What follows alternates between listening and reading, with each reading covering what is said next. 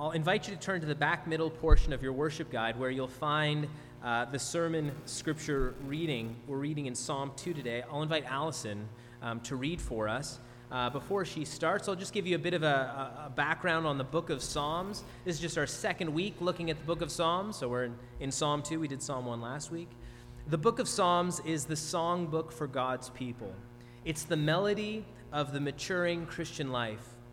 The word Psalms in, Greeks, in Greek, it means songs. So the book of Psalms is a collection of 150 songs written by many authors in numerous places and in a multitude of different circumstances over the course of nearly a thousand years, and it was compiled sometime around uh, 400 BC. These songs uh, have been treasured, they've been used by God's people in both public and private worship for millennia. So, why should we, 2020, or whatever year we're in, why should we take time to meditate on these 150 songs, to learn, to memorize, to sing them as we did during our worship, to pray them personally? Well, for a few reasons. Uh, first, Martin Luther called the Psalms a little Bible and the summary of the Old Testament. The Psalms are, are God's words to his people, written by human authors inspired by the Spirit, but they're written in order to give us a depth and breadth in our understanding of who God is, what he's spoken, what he's done for his people throughout history. Uh, secondly, John Calvin called the Psalms an anatomy of all the parts of the soul. The Psalms offer prayers to God which give voice to the everyday griefs, sorrows, fears, doubts, hopes, cares, and perplexities which God's people have always experienced. So the Psalms teach us uh, how we can connect with God, how we can offer up faithful, mature, often surprising prayers about our doubt, about our fear, about our hopes. God Himself gives the book of Psalms to His people so that we can know who He is and what faithfully living before Him in all of life's ups and downs looks like. Allison. Psalm 2. Why do the nations rage and the peoples plot in vain? The kings of the earth set themselves, and the rulers take counsel together against the Lord and against his anointed, saying, Let us burst their bonds apart and cast away their cords from us. He who sits in the heavens laughs. The Lord holds them in derision. Then he will speak to them in his wrath and terrify them in his fury, saying, As for me, I have set my king on Zion, my holy hill. I will tell of the decree. The Lord said to me, You are my son. Today I have begotten you. Ask of me, and I will make the nations your heritage, and the ends of the earth your possession. You shall break them with a rod of iron and dash them in pieces like a potter's vessel. Now, therefore, O kings, be wise, be warned, O rulers of the earth. Serve the Lord with fear, and rejoice with trembling. Kiss the Son, lest he be angry, and you perish in the way for his wrath is quickly kindled. Blessed are all who take refuge in him. This is the word of the Lord. Thanks be to God. Let me pray for us again. Father, thank you for your word to us, uh, which has been preserved and passed down faithfully from those before us. God, we ask that you would build our faith through uh, the reading and the preaching of the word, that this song would become our song. We pray that in Christ's name. Amen. I mentioned last week when we were going through Psalm 1 that Psalm 1 and 2 have, have historically been known as the introduction to the book of Psalms. They set themes, they set ideas that will be present in all of the 148 Psalms that follow. In Psalm 1, we read a very clear kind of wisdom psalm that there are only two ways that a person can live the way of the righteous and the way of the wicked. Psalm 2 agrees with Psalm 1, but in it there's this move from the personal to the more public sphere. Psalm 2 focuses not on individuals on the way of the righteous, but the righteous one himself. Focuses on God's anointed, God's king, who is also God's own son, and how he relates publicly to all people on the earth. If you want a summary, uh, uh, Psalm 2 on a postage stamp, it's this God's king reigns which means ruin to the proud, but refuge for the humble. That's kind of a summary of Psalm 2. God's king reigns.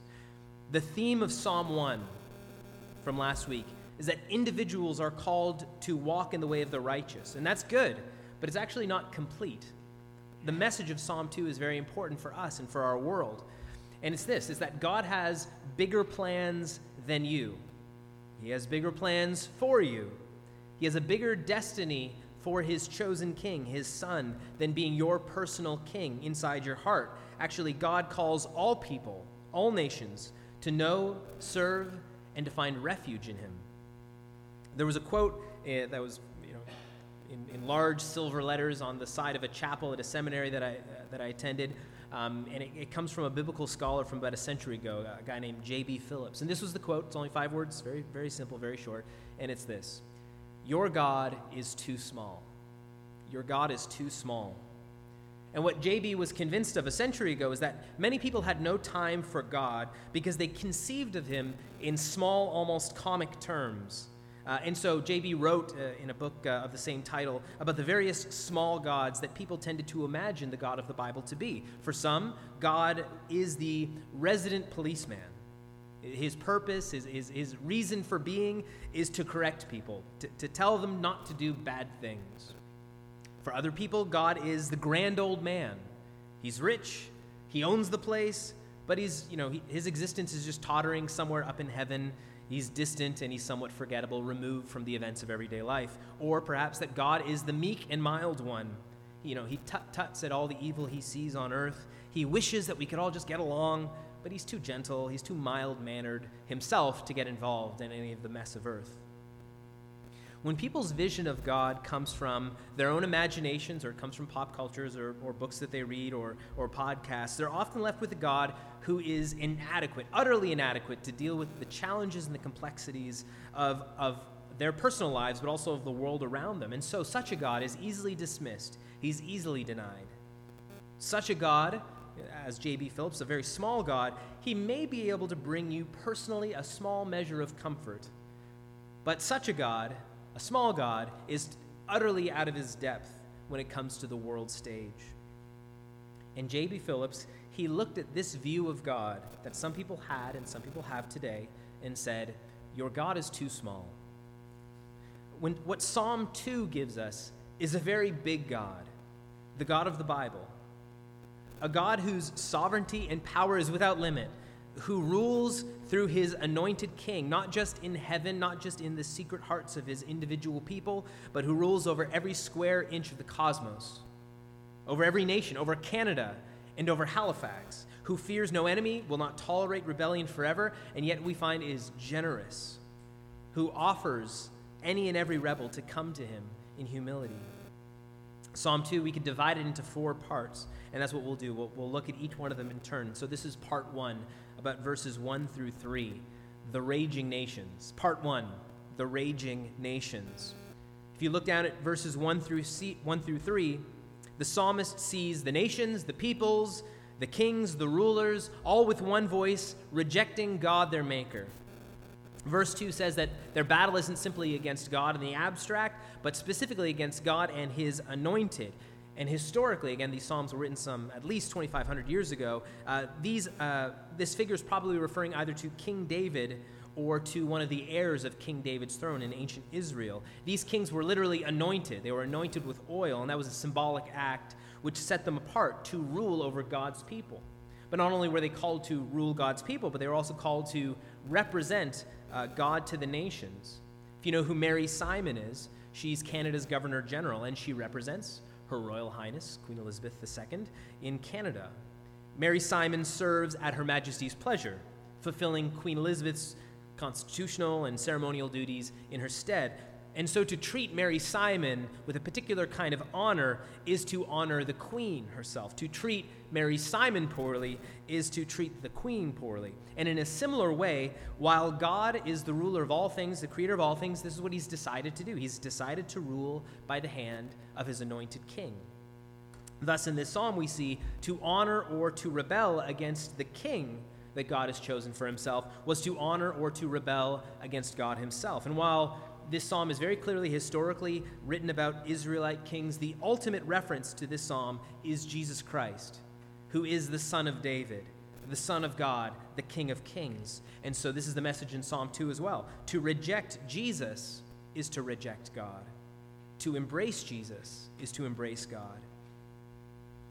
The raging of the nations, this. Uh, you know, the words that are in verses 1 through 3, the frothing, furious, bitter, angry opposition to God and to Jesus Christ. We see this isn't like a modern phenomenon. This has been happening both in modern and ancient times. In current day, you can see this in a particular kind of like an angry atheism, which holds to two major tenets. First, there is no God. Second, I hate him. And so insults are hurled at God. Jesus is belittled. Christians are treated either as idiots or fools or even as, as public dangers to civil order. And while that's kind of an extreme version of it, I think a, perhaps a more common one is just more of a run of the mill rejection of God and his King Jesus, which either consciously or unconsciously says, if God is God, that means I am not. If Jesus is the King, then I lose my independence. I lose the ability to be the king or the queen of my own life. I would no longer be the final authority for what I can or cannot do, for what is right or what is wrong. And so I'm finally accountable to Him for my every thought, word, and deed. No, thank you. I'll choose independence instead. And this is a good kind of like partial definition of what the Bible calls sin. Sin is living without reference to God. It's disobeying his law, certainly, yes, but it's also rejecting him as king and as Lord over all that we are and all that we have. When you decide to live for your own pleasure, to orient your life around, around you, to do what you know God commands you not to do, or to not do the things that you know He does command you to, it's not just sin in some abstract sense. No, it's treason. It's cosmic rebellion. It's joining with opponents of God that, that, that have existed throughout the ages who plot together and say, let us burst their bonds apart. What's God's reaction to this kind of rebellion? When God sees a world that's either hostile to him or simply indifferent and ignoring him, what do we imagine God's reaction to this is? So, part one is the raging nations. Part two is the Lord's response. This is verses four through six. Look at verse four. He who sits in the heavens laughs, the Lord holds them in derision. God's response to the kings of, of the earth, to the peoples of the earth, their restless rioting and rebellion, he responds to it with laughter. God scoffs at them. The language here is to tell God's people He's not worried. He's not intimidated by the threats of these mighty kings. He's not calling his PR department to try to smooth things over with the kings of the earth. He laughs. In Acts chapter 4, Peter preaches a sermon and he quotes. Uh, uh, Psalm 2 is one of the most quoted Psalms in the New Testament, but Peter preaches and he uses Psalm 2, and he understands this raging of the nations against God's king, not simply as words, but as, as actual physical deeds. In their fury, leaders like Pilate and Herod, both Jews and Gentiles, they not only spoke against Jesus, but they arrested him, they killed him. And when the nations raged against God's anointed son, what was the Lord's response? It was laughter. God laughed at their pitiful attempts to overthrow him, to overthrow his king, and to live apart from his rule. They thought they had succeeded when they crucified the king. But what we learn is that not even death can prevent God's plans from occurring. Look at verses 5 through 6. This is more of God's response to these people. When he speaks to them, he speaks in wrath and fury. Wrath and fury. And, and, and biblically, this isn't like a divine hissy fit, like God's wrath uh, you know, just kind of flying off the handle because he's been slighted. No, God's wrath is his strong, settled, committed opposition to evil and to injustice. He's not flying off the handle like you or I do when we get, you know, insulted in the slightest. No, God is holy. And so when we think of his wrath, when we think of his fury, it is a holy wrath, a holy fury. It is morally upright. It is perfect. When God speaks to his enemies in his wrath and fury, it is his wise and deliberate no to, wicked hum, uh, to human wickedness and folly. God says no to attempts to live apart from Jesus and his kingdom, to find life and peace apart from it. In verse 6, God turns to these kings and he tells them what he has accomplished. He's actually done something. Look at verse 6. As for me, I have set my king on Zion my holy hill. See, the, nation, the nations attempt to destabilize God's rule. They don't want him to be in charge. And God's response to this is pouring out more concrete to establish forever the throne of King Jesus. Nothing they can say, nothing they can do can stop this from happening. And many commentators, they look at these verses and they, they, they see such comfort and such hope that such realities ought to bring to God's people. Again, the Psalms are, are the melody of the maturing Christian life, they're the songs of God's people. And yet, often we see the nations around us raging against God. And that often leads to pain. It means a, a, measure of suffering for God's people, in some quarters of our world, much more intense than others. And God's people have actually always known suffering throughout history. So whether you were a you know, faithful Israelite being enslaved in Egypt, you were, you were an Israelite being exiled into Babylon, you were in the early church when you were persecuted without mercy to Rome, uh, by Rome, God's people sang this song. They rejoiced at the words of Psalm 2. They would sing, God's king reigns, and that means Pharaoh doesn't. That means Nebuchadnezzar doesn't. That means Caesar isn't king, ultimately. It doesn't mean that our prime minister or that, that the president is the chief. God's king reigns, and he has been firmly established. And this is what St. Paul writes about almost in a song in Romans 8. He's convinced that neither death nor life, angels nor rulers, nor things present, nor things to come, nor powers, nor height, nor depth, nor anything else in all creation will be able to separate us from the love of God in Christ Jesus our Lord. So listen, whatever evil you're currently facing, whatever slander and hatred opponents of God may hurl at you, may hurl at this church or the churches in Halifax or in Canada, he who sits in the heavens laughs because it's finished. The nations have done their very worst. They killed King Jesus. But he is resurrected. His throne is established forever, and he is for his people. So that's parts one and two the raging nations, and the Lord's response. And now, part three, verses 7 through, 7 through 9, the son's inheritance. The son's inheritance. what does God's chosen king receive after his throne has been established? For King David and his descendants, again, the, the, the first recipients of Psalm 2, or the first kind of primary targets, what this meant was a special relationship with God. In verse 7, you see that God expresses this special relationship in terms of being the relationship between a father and his son. David and his sons, they were not divine, they were just human rulers, but God decreed that they would be treated by him like sons. And as sons of God, this meant something very special. It meant a kingly inheritance. They were to inherit all that was God's to give. If you're one of my kids, um, your inheritance consists of a lot of books. Um, you will get some clothes. Many of them were purchased at Costco. Um, you'll get a little bit of savings, hopefully, and then you will receive more books. And this is what a child of mine gets, whatever is mine to give them. What does God's Son receive? Everything that is God's to give them. And so, this king, again, who ultimately points to David's long awaited heir, Jesus Christ, he received everything that is God's to give.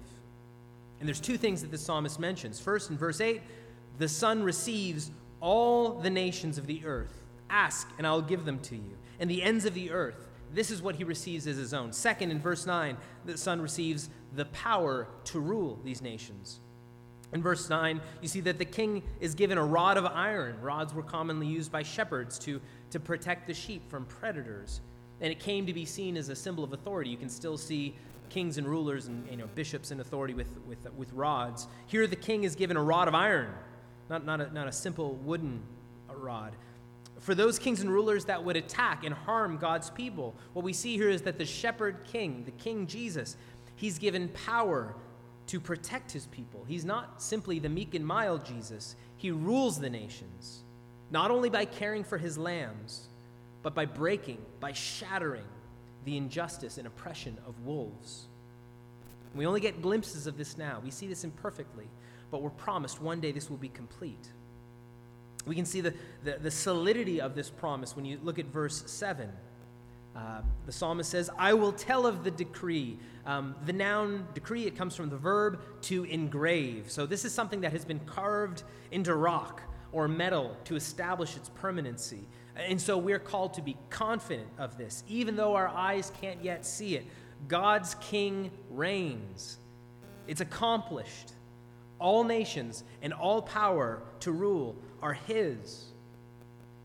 If you're, if you're a Christian, I, I wonder what you imagine your mission is in this world, what you consider our mission is uh, as Christ Church Halifax in Halifax. When we preach the gospel, when we teach the good news about Jesus, what is it that we're trying to do? Well, this is what we're not called to do. We're not called to try to gather enough votes to get Jesus elected as king.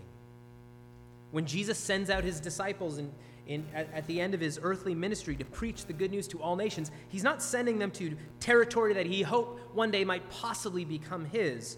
No, those nations are his, they belong to Jesus. And he sends out his disciples to receive the inheritance. The church is simply called to tell of the decree, what God himself has etched into stone. Jesus is king. It's done.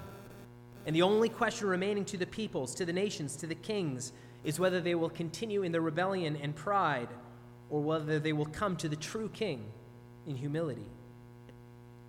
So that's parts one through three the raging nations, the Lord's response, the son's inheritance. And finally, we come to part four, verses 10 through 12 the humbled nations. The humbled nations. Remember, the big idea from Psalm 2 is God's king reigns, which means ruin to the proud, but refuge for the humble. We see the psalmist in this last part collect all that he said in the last nine verses, and he brings it to a point in our last part. I'll read the whole, the whole part for you, verses 10 through 12 now. Now, therefore, O kings, be wise, be warned, O rulers of the earth. Serve the Lord with fear and rejoice with trembling. Kiss the Son, lest he be angry and you perish in the way, for his wrath is quickly kindled. Blessed are all who take refuge in him. And so, this is the question that Psalm 2 asks you Will you come to God's King in pride or in humility? These are the two ways that you can live, just like we saw in Psalm 1, but, but put not only to individuals, but to nations. Will you serve him?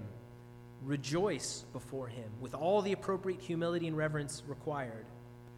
Will you kiss the Son? To kiss the Son, is, it's an act of humility and, and loyalty. When I, when I think of it, I can't help but see a scene from like a mob movie where you know, like the, the crime boss is surrounded by people who, who you know, kiss his ring or kiss his hand uh, as an act of loyalty. Just remember that they took that idea from Psalm 2. It's not the other way around. Um, but is this the same thing essentially that's happening? God is like, you know, heavenly mob boss, ready to pull the trigger at anyone who won't bow, uh, you know, won't kiss his hand. So you better get on his good side. Not at all. When God was asked his name by Moses, who, who God fundamentally was, when, when, when Moses wanted to know who God was, God responded. He, he self revealed who he was. And he said this in, in Exodus 34 The Lord is a God merciful and gracious, slow to anger, and abounding in steadfast love and faithfulness. So when the psalmist here tells us that we ought to fear and to tremble, he's not talking about some sort of like emotional instability and terror like we would have in the presence of a mob boss. Rather, he's describing a right, fitting response to a powerful, patient, gracious, but holy God. This is kind of the fitting response that if you're a researcher, you know, going to Mount Everest or researching tornadoes or a volcano, you might need to have a measure of humility. Uh, being wise in the presence of one so strong. It's rightly understanding the power and the strength that's before you and your weakness and your fragility in its presence. So while God is patient, the psalmist says, his wrath is quickly kindled. Again, not that he flies off the handle when his rage is provoked in the slightest, but, but like kindling or like, like a volcano that finally bursts. When it is finally lit, it is a mighty blaze. And this is what we see in the scriptures. While God is patient, his wrath is not to be taken lightly. There is a day coming, a final day, when the storm of God's judgment will come in all of its fury. It'll come quickly and suddenly, and on that day, there won't be time. There won't be time to be ready, there won't be time to repent and his justice will not stop on that day until he has righted every wrong, and he's put a final end to all evil and death forever. And the question that the psalmist is pressing on the nations and you as individuals is Are you ready for that day, this sure day that's coming? Will you be warned today? Will you be wise today? Will you be humbled today? Psalm 1, if you can remember it, it began with a blessing. Blessed is the man, the man who walks in the way of the righteous. In Psalm 2, you can see it ends with a blessing as well. Look at verse 12, the last line Blessed are all who take refuge in him.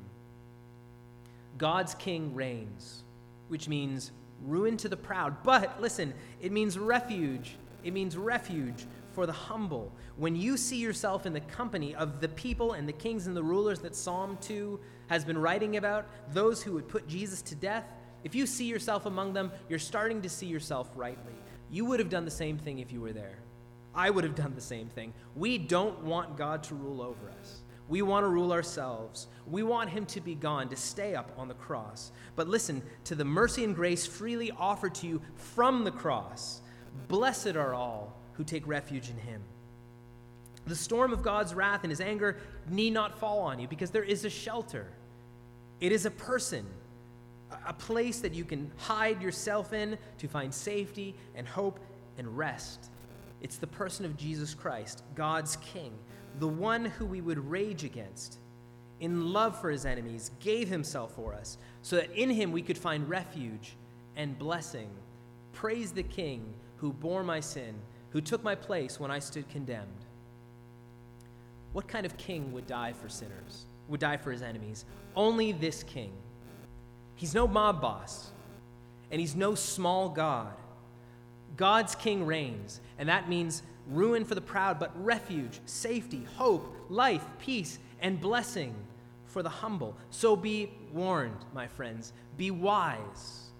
Kiss the Son, because blessed are all who take refuge in him.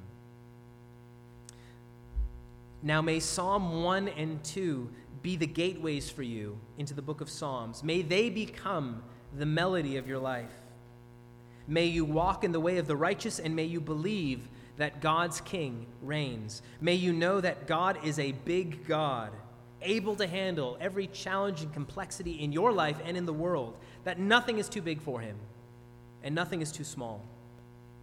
May you laugh in faith knowing you are blessed even when you're persecuted by God's opponents. May you trust that Jesus rules in power over all nations and all peoples, and so is able to bless and keep you. May you repent of your pride and rebellion in your attempts to live apart from God and His Word, and may you, in humility, with fear and trembling, but with great joy, be blessed and find your refuge in Him. Let's pray. Father in heaven, we thank you for this word, a hard and a sobering word, but also a word of joy and relief for us. That the king that we've offended is the same king who has given himself for us so that we can be forgiven and restored and renewed.